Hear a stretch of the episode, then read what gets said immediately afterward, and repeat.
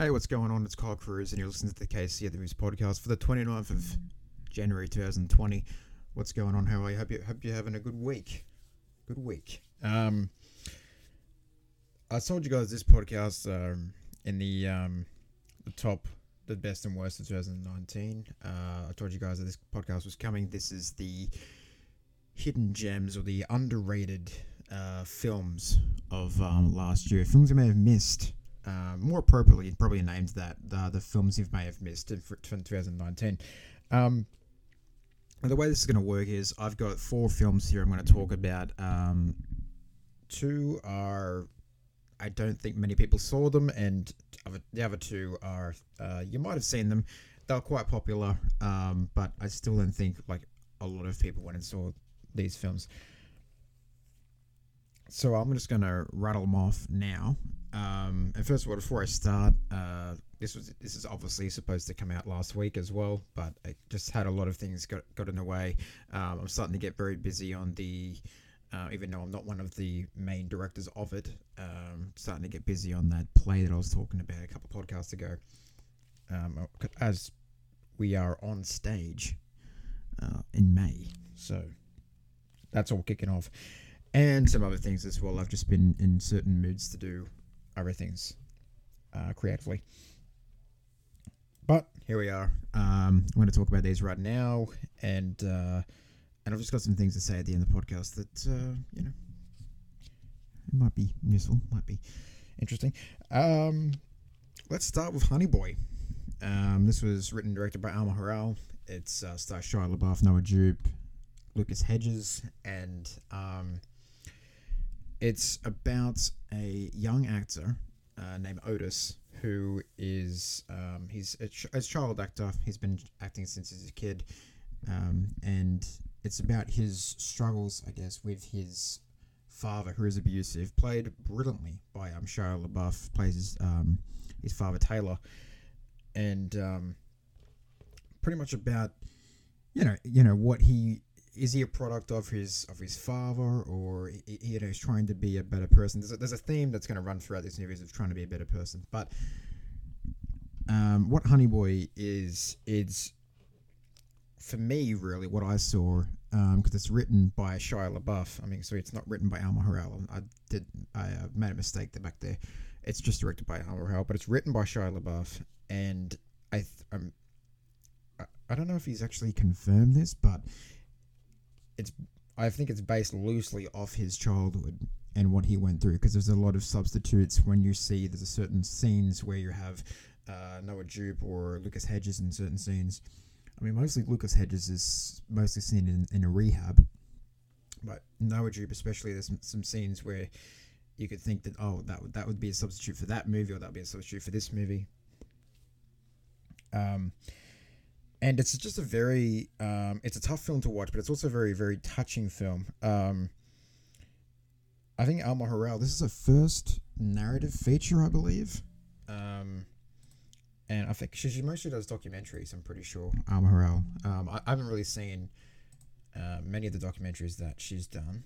Uh, I mean, that's I haven't seen any of them really. Um, but I think she just does a, does a great job here. I know it's a very much a cooperative effort between her and Shia LaBeouf to make sure they're telling the story right. But I think she's done an excellent job directing, especially Noah um, Noah Jupe's performance. Lucas Hedges is really good too, but when was Lucas Hedges bad? Come on. Um, Noah Jupe, especially. Uh, this is the first time I've seen him really. Uh, I mean, he's he's in this movie. Obviously, he's one of the main characters, and he is just excellent. He's just excellent in this film. Um, but you're your star of the movie is is Shia LaBeouf playing a version of his father, which is like it seems like on-screen therapy for him. Um, you want to ask if he's okay. Uh, I think it's just I think it's a very um it's it, it's I don't know it, it's a brave it's it's a I don't want to say brave I, I think it feels cathartic for Shia to write something like this and then have this be out there and have people watch it, have people in, ingest it. And um, I mean, you really want to, um, you really want to shake it, but just be like, what? Whoa! Like, what happened? Um, was his father actually like this? And th- those are the kind of questions to be asking yourself when you finish the film. Um, was he like this? Is that how much abuse that he went through? Is this the kind of childhood that he had? Um, but what I can say is, I mean, I can't really talk based on uh, what I perceive to be the reality of everything, but um, just the film itself, and it's just a gorgeous film as well. Uh, Natasha Braier, who did the cinematography for the Neon Demon, she's a cinematographer for this one, and um, I think she does an excellent, excellent job at evoking some kind of fantasy or escape for these characters. Uh, there's a certain scene where you have Noah Jupe's um, Otis and a very touching cameo, might I add, from FKA Twigs. Uh, yeah, the singer songwriter FKA Twigs. Uh, they go to there's certain places around the, in the caravan park because they're living in a caravan park, and uh, pretty much his whole daily routine is just working with, out with his father or talking with his father or going through lines with his father. Then he goes off to the, the film, comes back, and his father is like his, father's like a soccer mom.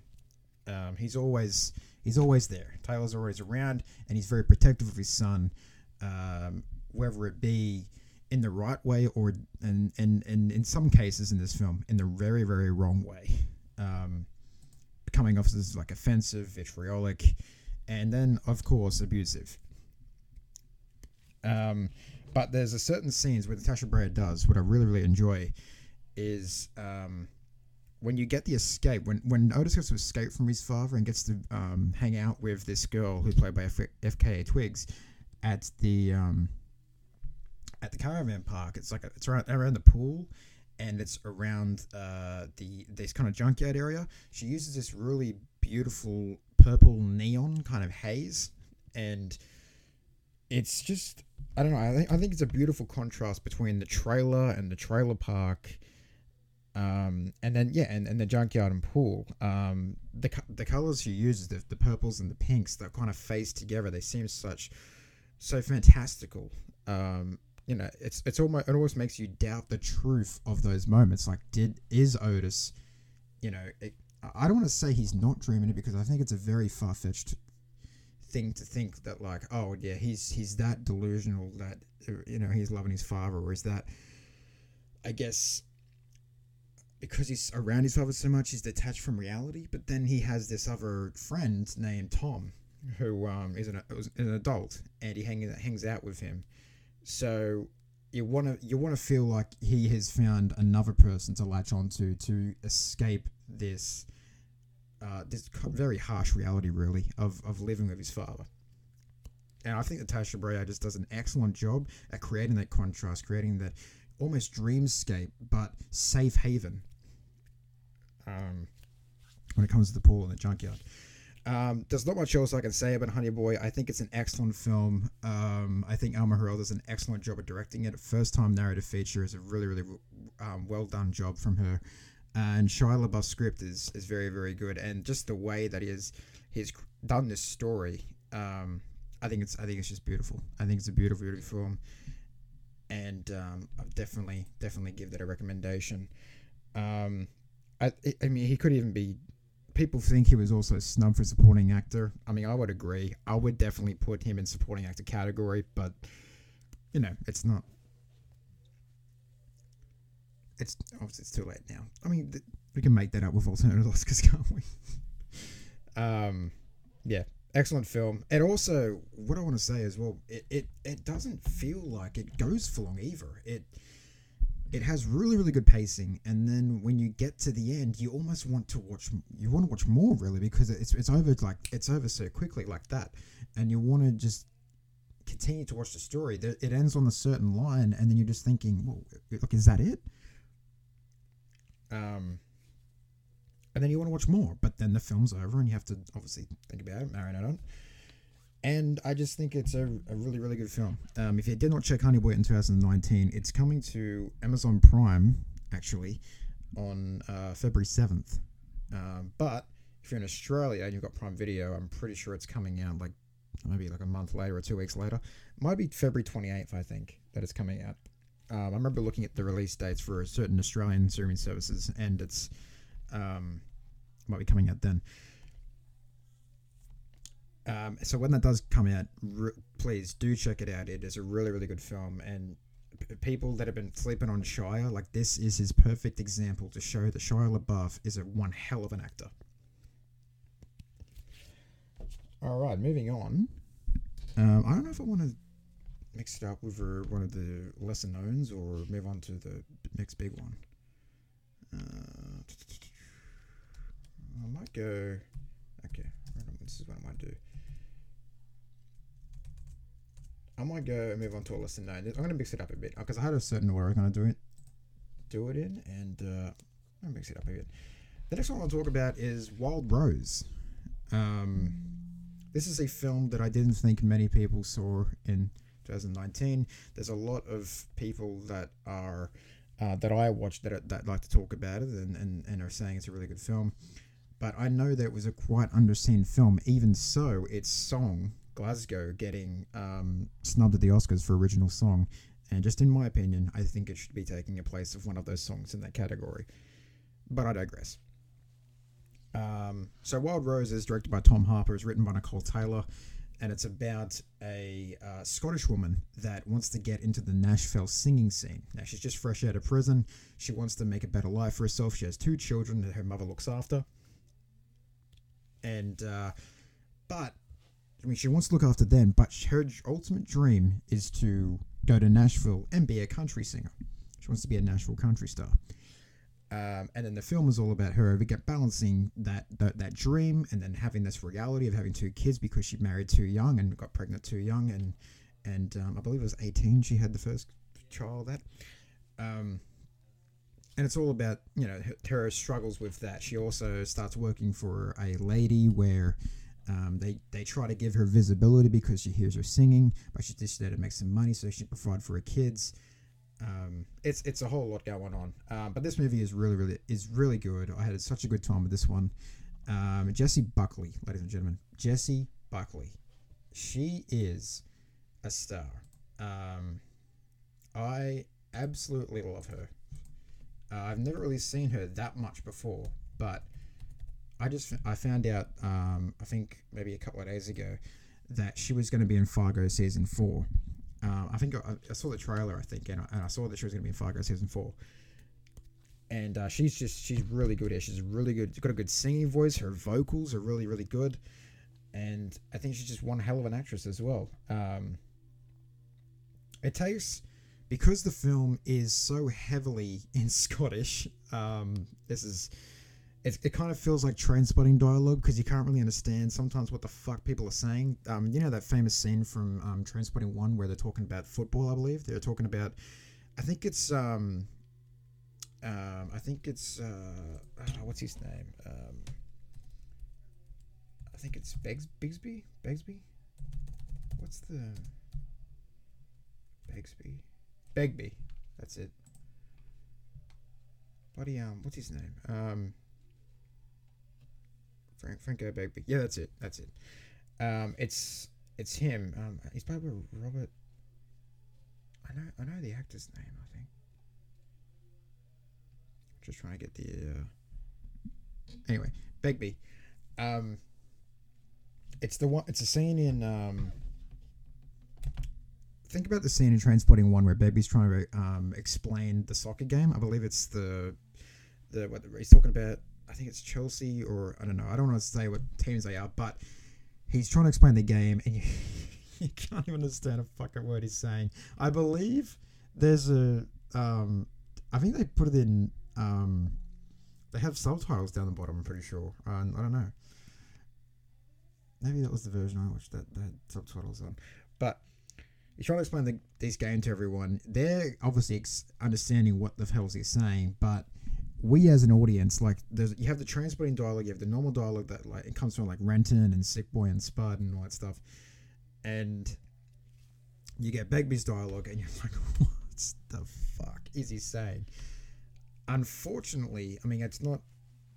I still could understand what they were saying, but there are going to be some people that would are not going to understand, especially what Rose um, says to her, her mum, who's played by uh, Julie Walters there are certain scenes between those two ladies where they're heavily in Scottish and they're just talking, talking, talking, and you're just like you're trying to keep up with the scene, and it's nothing against the screenplay, it's nothing against the script, it's nothing against the actors.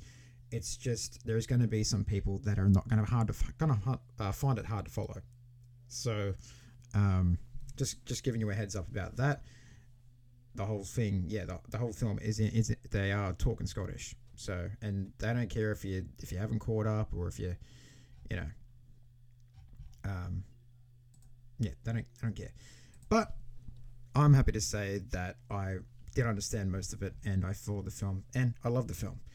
Um, it's a really, really, again, another touching movie about, uh, but this time instead of you know escaping your father, being a product of who you where you've come from, um, you know, being free, being yourself. I mean, think about it. A Scottish woman wants to be from from Glasgow wants to be a Nashville country star. I mean, just think of that for a second. I mean, even even in the film, characters even question her and be like, "What? You're from Scotland, though. Like, why do you want to be a Nashville country star?" And it's all about chasing the dream because that's the dream that you want. Um, it it does follow the formula of your kind of music biopics and you know, um, like Star is Born, for example, but it had an ending that really, really left me feeling satisfied. Um, it also has one beautiful shot, um, one of my favorite shots from last year, where you have uh, one side is a party and then one side's her. And I'm not going to tell you what kind of shot it is. Uh, hopefully, you do check out this film and watch it. It's a beautiful shot. I love it. It's um, it's also a very kind of a sad shot too, um, but I love it. Um, and finally, I just want to reiterate: Glasgow not getting nominated for original song is a just a, a stab in the heart. Um, I think it's a beautiful, beautiful, beautiful original song written by Mary Steenburgen of all people. Mary Steenburgen wrote that song, um, and I've had it on repeat ever since. So if you like the, you know, the rising star kind of um, kind of uh, underdog story uh, Wild Rose is definitely for you, and Jessie Buckley delivers one of my favorite female performances from last year. Alrighty. Moving on to our next, uh, you know, maybe you saw this film, maybe you didn't. Um, but I know it did get a lot of love last year, and I still want to um, jump on that, uh, jump on that love train. We're talking about waves, ladies and gentlemen, waves.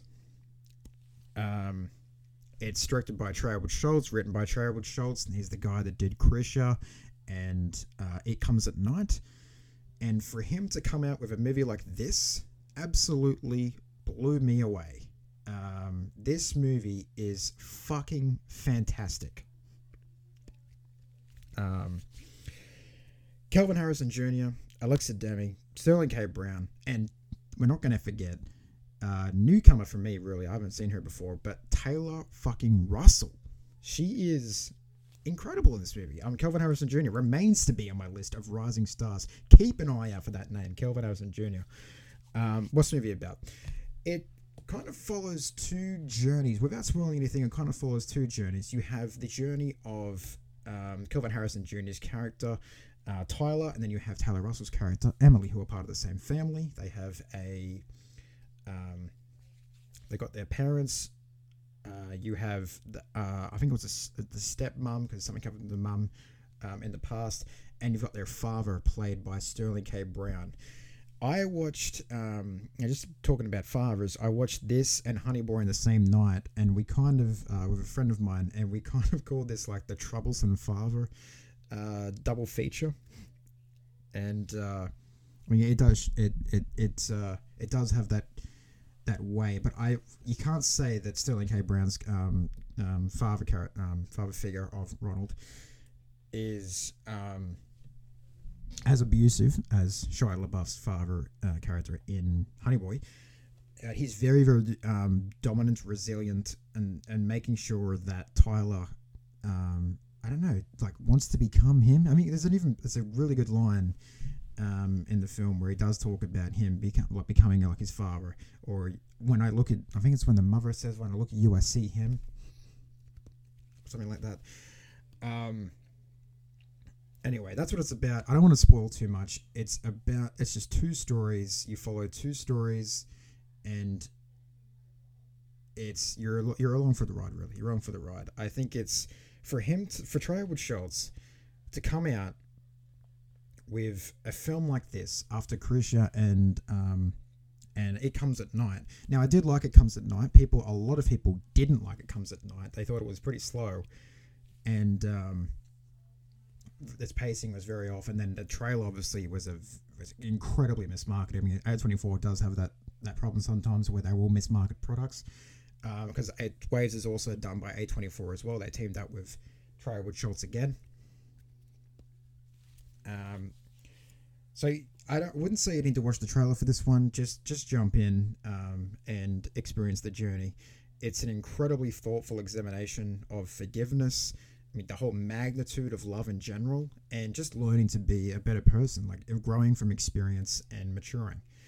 Um, and it's all dressed in sharp and slick cuts. It boasts a playlist of songs from a, like a variety of artists, ranging from boisterous and swaggering hip hop to like heart wrenching slow jams. Um, it perfectly complements the characters. Like when you have there's certain moments in the film where characters are doing things, and then a song will come on, and you're like, oh, okay. Like it could be a little on the nose, really, but I got past that. Um, like I was, I was like noticing, and I was just saying, okay, so that, this he's doing this right now. Let's chuck in this song. I mean, I, I couldn't. I, I'm just imagining the process of like reading the script uh, where they were probably given like a USB or something like that with the music playlist on it to play it at certain points in the script. I mean, I wouldn't be surprised if I found like a trivia fact and saw the trailer which Shults did that when he distributed the strips to people, uh, the scripts to people. Um, and it, yeah, it can be a little on the nose at times because it does. I mean, they do come at, at points where you're just thinking, okay, this is the perfect song for um, moment for this song to play, and then it plays, and then you're like, okay, now did you want that, or did you want to, to, to for it to be something different?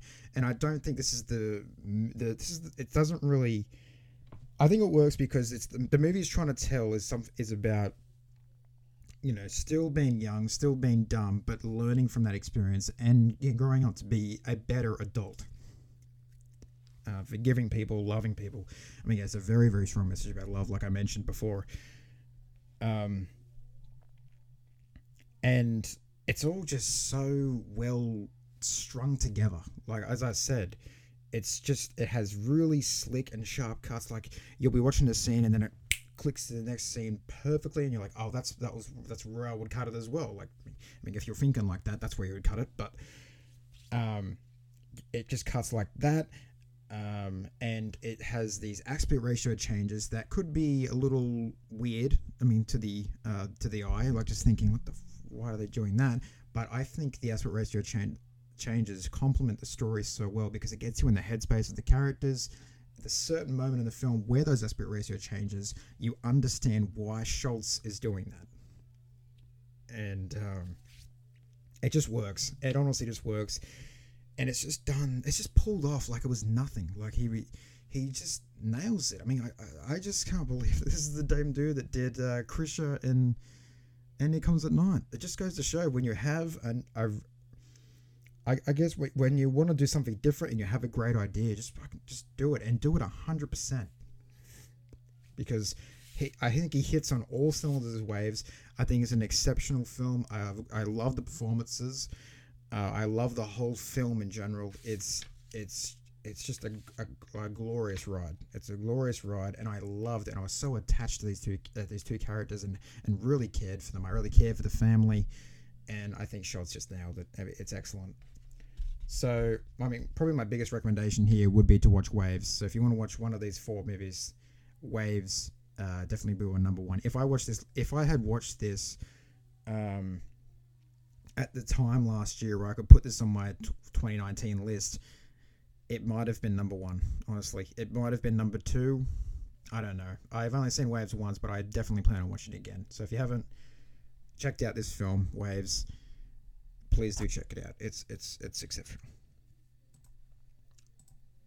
And finally, let's let's end on a bit of a bang. Um, let's end on the death of Dick Long. Uh, this is another A24 distributed film. And it's directed by one of the Daniels. Now, the Daniels did Swiss Army Man, the fighting corpse movie with Daniel Radcliffe and Paul Dano, and if people who really loved that film and, and loved its uniqueness and its, I guess it's, it's unashamed, like weirdness.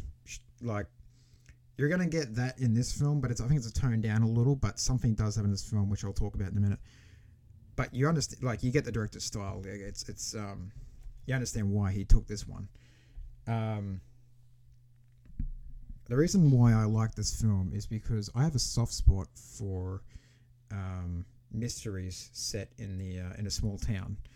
Um, think like um, Fargo. That's why I love watching the Fargo TV series because we get a whole new mystery every single time. It's it's like small town crime. I really just really really latch onto that, and I really like if that story is told really well. I mean, that's just I mean it's like it's like uh, dynamite in a bottle, really lightning in a bottle. Um, I really like honestly wish I could write a film so like set in a small town and pulled off so well, executed so well. I, I, I think it's it's one of, one of my favorite concepts. I love small town crime, um, and this one is is a little bit of taste of small town Alabama. Um, now it's directed by one of the Daniels and written by Billy Chew. It's about uh, these three guys, Zeke and Earl, and uh, they're partying one night, and Dick dies. Their friend Dick dies. Um, this is not a spoiler. It's literally in the in the title of the movie. But what I'm not going to tell you about is how the movie obviously unravels, and their whole. It's like they're kind of like these bumbling Alabama guys that don't want what happened to Dick come out. They obviously don't um, want everyone to find out, you know, what happened and how it happened. How do they know what happened to Dick? Um, it was a crazy, crazy night of partying. Um, but we're set in a small town, and people are gonna eventually find out. Um, I thought the leads were good in this movie. I've never seen these guys before. Um, Michael Abbott Jr. and Andrew Hyland, uh, Andre Hyland. Um, I don't know if I've has he been in any anything before. Um, no, I haven't really seen him in anything. Andre Hyland and uh, Michael Abbott Jr. Maybe maybe I've seen him before. Oh, he was in Mud and Loving. Okay. Don't think of just okay. And I think I have seen Virginia Newcomb before, who plays um, Zeke's wife, Lydia. Or have I not seen that either? oh, just when you think you have. Um, huh. Again, I don't think I've so anyway, she was really good. She really left a really good impression on me, Virginia Newcomb. Um, she does, she plays her character of uh, Lydia, um, the wife of Zeke, really well. Um, the the Olsen family, and I think she was she was one of the standouts. Really, I really loved her, um, and I really loved the leads as well. You've also got uh, two cops, played by. Um, oh, I thought I had that.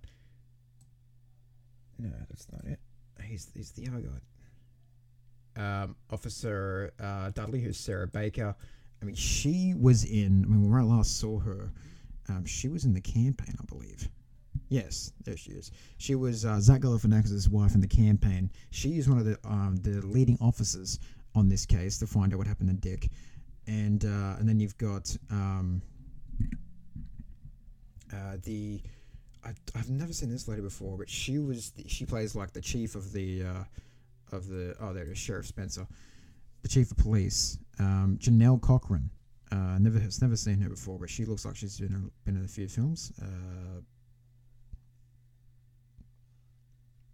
Champagne. Oh, she's she's a costume person. Okay, interesting. Probably that's why I haven't seen her in films. she's behind them. Um, I thought this re- film had really fun, snappy little dialogue. Um, I love the back and forth between Zeke and Earl. Um, And I, I, I do think, speaking of the cops, I think they could have been a bit better. There was not really much attachment there, but I, re- I just really enjoyed them. Again, small town crime, got a soft spot for it. I really enjoyed them slowly trying to unravel this mystery and what happened to Dick Long. Um, and then you've got Dick Long's wife, Jane. Um, she she doesn't know about it, and oh, it's just it's just yeah. I don't want to spoil anything, but I think it's a it's a really interesting film. It's not too long either. It's a nice tight ninety, and uh, yeah, you be able to get through it. Or will you? Because without again without spoiling anything, this movie this is the reason why I would rec. This is on the recommended list. If this was any kind of small town thing, I'd probably still recommend it. But this movie has a twist that will honestly make you drop drop everything. Um, it has one of the weirdest, oddest, and not in a shit way, shocking twists I've ever seen in a film in recent years. Um, I was absolutely I don't even use this word, but flabbergasted when I've when I when I experienced the turn that this movie took uh, with its characters and with its storytelling, and it was just I was just blown away. I was just like, oh, shit. I think I was like, I was like, drop me drink. I was like drinking me drink watching it. I was just thinking, Shh, fuck. Lucky it wasn't a coffee because I would have on my lap. But it's probably like I don't know. Doesn't matter what drink it was. Doesn't matter. I dropped it. I was just thinking, wow. Like, I've never. I mean, I've never seen anything like that before. Heard it. When you finally hear these characters talk about it, you're just like, what the fuck is going on right now? Um, and for that alone, I think for that alone, I recommend that you see the Death of Dick Long. Um, it's just an odd film. It's a lovely little tight film. It's a good, again, small town crime sprinkled with the twist of the decade. um, and if you love the Daniels work, I think you're going to enjoy something here. If you love any A24 film, I think you're going to enjoy it. I think it's an underrated A24 flick that come out last year. We did have the big ones like, you know, uh, a Midsommar that I mentioned ways before. Um, but this was like one one little slipped on people's radars, and it just kind of came out and left. Um, oh yeah, definitely check this one out. It's um, yeah, if you got like a if you got like a I don't know, like a Friday afternoon or a Friday night, Saturday night, or something, and you, you just want to chuck on something nice and quick, uh, but just really just be blown away by by it. Um, yeah, the Death of Dick Long. Check it out. Check it out. All right, that better about wraps it up uh, for those four films.